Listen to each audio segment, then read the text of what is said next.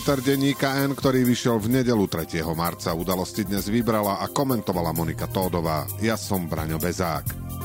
Dnes o Kaliňákovom americkom sne, o tom, že prezidentský kandidát Pellegrini sa zatiaľ cíti len na debatu s predsedom KDH a že pokiaľ ide o Makóa, maska spadla.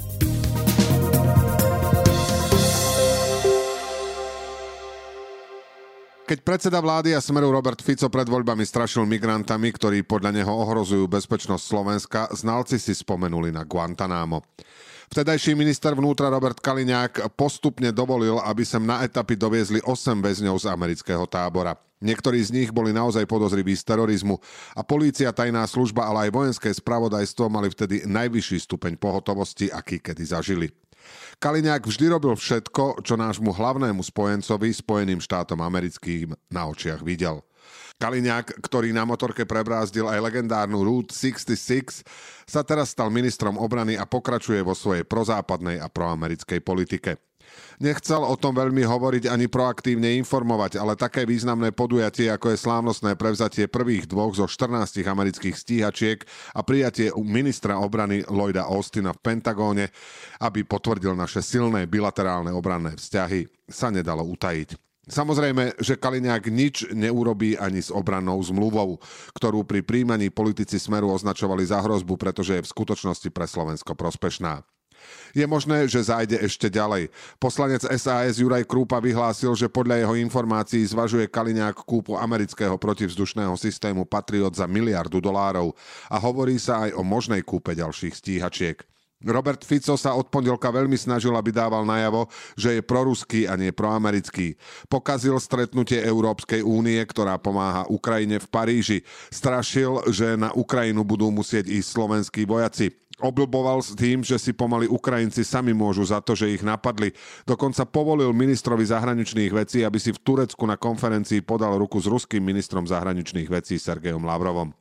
Je to však len divadlo pre facebookového voliča a virtuálne pusy pre dôchodkyne na oslavách MDŽ. Dôležité je všímať si, čo robí Kaliňák, nie len to, s kým sa na chvíľu neformálne pozdraví Blanár. Viacerí znalci Smeru tvrdia, že o Smere už vlastne rozhoduje viac Kaliňák ako Fico. Ešte keď bol v opozícii, Kaliňák sedával pred Ficovou kanceláriou a spolustranníkom, ktorí sa chceli dostať k Ficovi, povedal, aby mu povedali, o čo ide, že on to vybaví. Držal predsedu jednoducho nakrátko. Teraz ďalej sníva svoj americký sen a nejaký Blanár ho naozaj nezastaví. V tejto hroznej situácii je teda vlastne šťastie, že Kaliňák sám seba vidí ako človeka západu. Hoci Robert Fico testuje hranice demokracie často a úspešne, minulý týždeň prvý raz vážne narazil. Ústavný súd v stredu pozastavil účinnosť nových zmien v trestných zákonoch, ktorým si chceli politici vládnej koalície udeliť tzv. Samoamnestie. Zatiaľ to však našťastie nevyšlo. Neznižujú sa preto trestné sadzby ani premlčacie lehoty alebo výšky škôd. Nemôžu sa tiež napríklad otvárať uzavreté dohody o vine a treste so spolupracujúcimi obvinenými, ako autori novely chceli. Fico na prehru na ústavnom súde najprv reagoval, že ide o jeho víťazstvo, pretože súd nezasiahol do zákona o prokuratúre, ktorým 20. marca zanikne špeciálna prokuratúra. Postupne však začal nielen predseda vlády, ale aj ostatní vládni politici ústavný súd spochybňovať. Ide pritom o sudcov, ktorých navolil parlament v čase, keď vládol Fico. Predseda vlády vo videu hovoril, že na ústavný súd budú mať nadchádzajúci týždeň ešte množstvo otázok. Pridal sa k nemu aj poslanec Smeru Tibor Gašpar, podľa ktorého to bolo výsostne politické rozhodnutie, ktoré nie je jasné ani zrozumiteľné. Gašpar mal ešte tú drzosť, že hovoril, že sudcovia rozhodovali pod časovým tlakom. Samozrejme, že boli pod časovým tlakom, pretože vládna koalícia robila všetko preto, aby nemohli rozhodovať vôbec. Súd podľa neho spôsobil právnu neistotu a minister vnútra Šutaj Eštok sa pýtal, prečo mali médiá informáciu o tom, ako súd rozhodol ešte skôr, ako ju doručili na ministerstvo spravodlivosti. To, že súd mal byť špecifickejší a mal pozastaviť iba tie paragrafy, s ktorými mal problém a nie celý zákon, si myslí aj prezidentský kandidát Peter Pellegrini. Isté, len na také rozhodovanie by musel mať súd viac času. Keďže hrozilo, že súd nebude môcť rozhodovať vôbec a ide o zásadný zásah do trestnej politiky štátu, netreba mať doktorát z práva, aby človek pochopil, prečo postupoval takto. Uprednostnil spravodlivosť pred cizelovaním paragrafov, na čo bude čas teraz, keď je účinnosť zákona pozastavená. Z víkendových vyjadrení politikov vyplynuli tiež dve dôležité informácie. Vláda nebude brániť zverejneniu rozhodnutia Ústavného súdu v zbierke zákonov a urobí to do 15 dní tak, aby naozaj účinnosť trestnej novely bola pozastavená.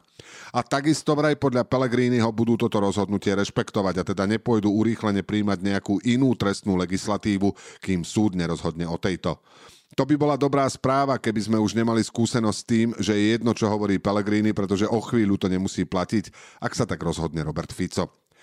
Pellegrini to povedal v debate v RTVS o 5 minút 12, kde sedel s predsedom KDH Milanom Majerským. Ten sa prirodzene pýtal, prečo zavolali jeho a nie Pellegriniho protikandidáta Ivana Korčoka. Moderátor Majerskému vysvetlil, že Pellegrini tam nesedí ako prezidentský kandidát, ale ako predseda vládnej strany a teda diskutuje s predsedom opozičnej strany. To je vzhľadom na to, že prezidentské voľby sú o 20 dní smiešne vysvetlenie. Štátny tajomník ministerstva spravodlivosti Pavol Gašpar je podľa ministra vnútra a generálneho manažéra Hlasu Matúša Šutaja Eštoka dostatočne kvalifikovaný na to, aby mohol viesť Slovenskú informačnú službu. Prezidentský kandidát a predseda Hlasu Peter Pellegrini k tomu dodal, že SIS už nemôže byť viac zdecimovaná ako za poslednej vlády, keď skončili obvinení dvaja jej bývalí riaditelia Vladimír Pčolinský a Michal Aláč. Obidvaja boli nominanti Sme rodina. Bohužiaľ, Slovenská informačná služba je taká zdiskreditovaná inštitúcia, že pre jej renomé je asi naozaj úplne jedno, kto je jej riaditeľom. Ukazuje to aj posledný prípad z tohto týždňa, ktorý opísala Veronika Prúšová. Špecializovaný trestný súd odsúdil na 5 rokov bývalého šéfa kontrarozviedky SIS Ľubomíra Arpáša. Odsúdili ho aj na základe výpovede svedka Ľudovíta Makóa, ale aj nahrávky, ktorú predložil samotný obžalovaný Arpáš.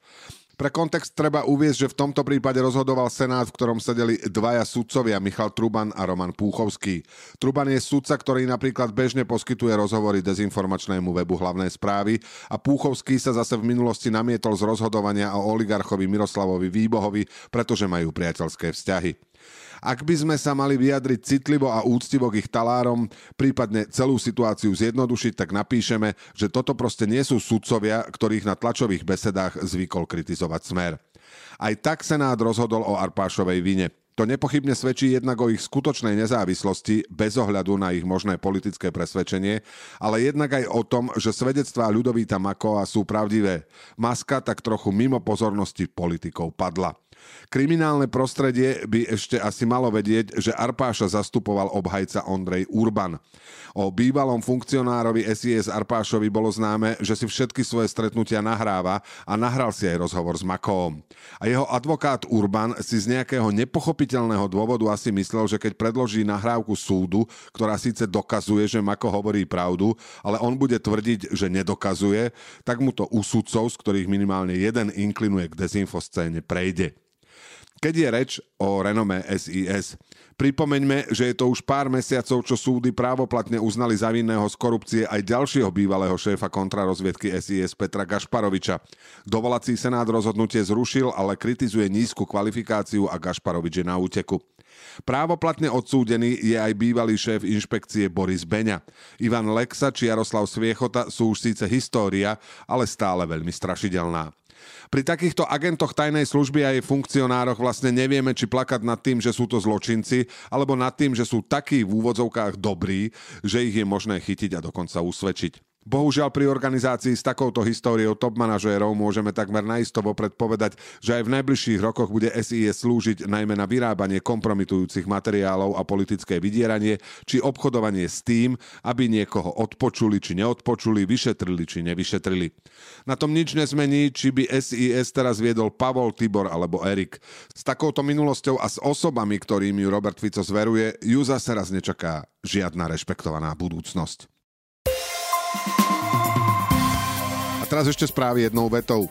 Stretnutie Juraja Blanára a Sergeja Lavrova sa udialo na žiadosť ruskej strany, vyhlásil rezort zahraničných vecí.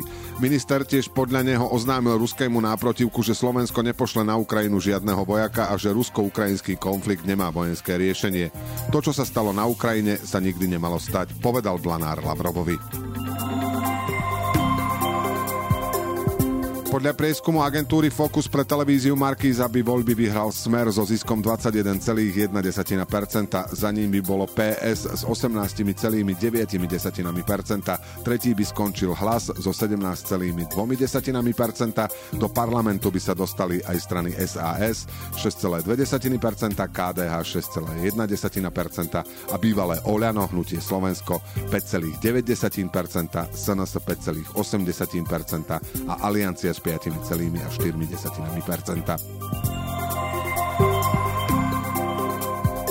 Policajtov, ktorí riešili nehodu predsedu SNS Andreja Danka, potrestali výčitkou, povedal minister vnútra Matúš Šutaj Eštok, čo je najmiernejší disciplinárny trest, v čom zlyhali minister nepovedal. Slovenský veľvyslanec v Rusku Ľubomír Rehák zapálil sviečku v kostole a pomodlil sa za Alexaja Navalného. Na pohreb opozičného politika prišli predstavitelia západných diplomatických misií vrátane americkej veľvyslankyne, francúzskeho a nemeckého veľvyslanca v Moskve.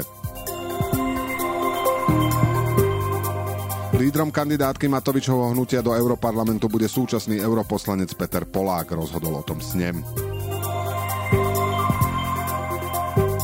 Robert Fico vyhlásil, že Taliani stiahnu zo Slovenska systém protivzdušnej obrany SAMP PT Mamba, ktorý nainštalovali minulý rok pri Malackách. Taliani ho podľa Fica potrebujú na inom mieste, nepovedal, či miesto neho privezú spojenci na Slovensko iný systém. V Slovenskom národnom divadle mala v sobotu na 200. výročie skladateľa Bedřicha Smetanu premiéru opera Hubička. Táto opera bola zároveň otváracím predstavením pri vzniku Slovenského národného divadla 1. marca 1920. Udalosti do dnešného newsfiltra vybrala a komentovala Monika Tódová. Do počutia zajtra.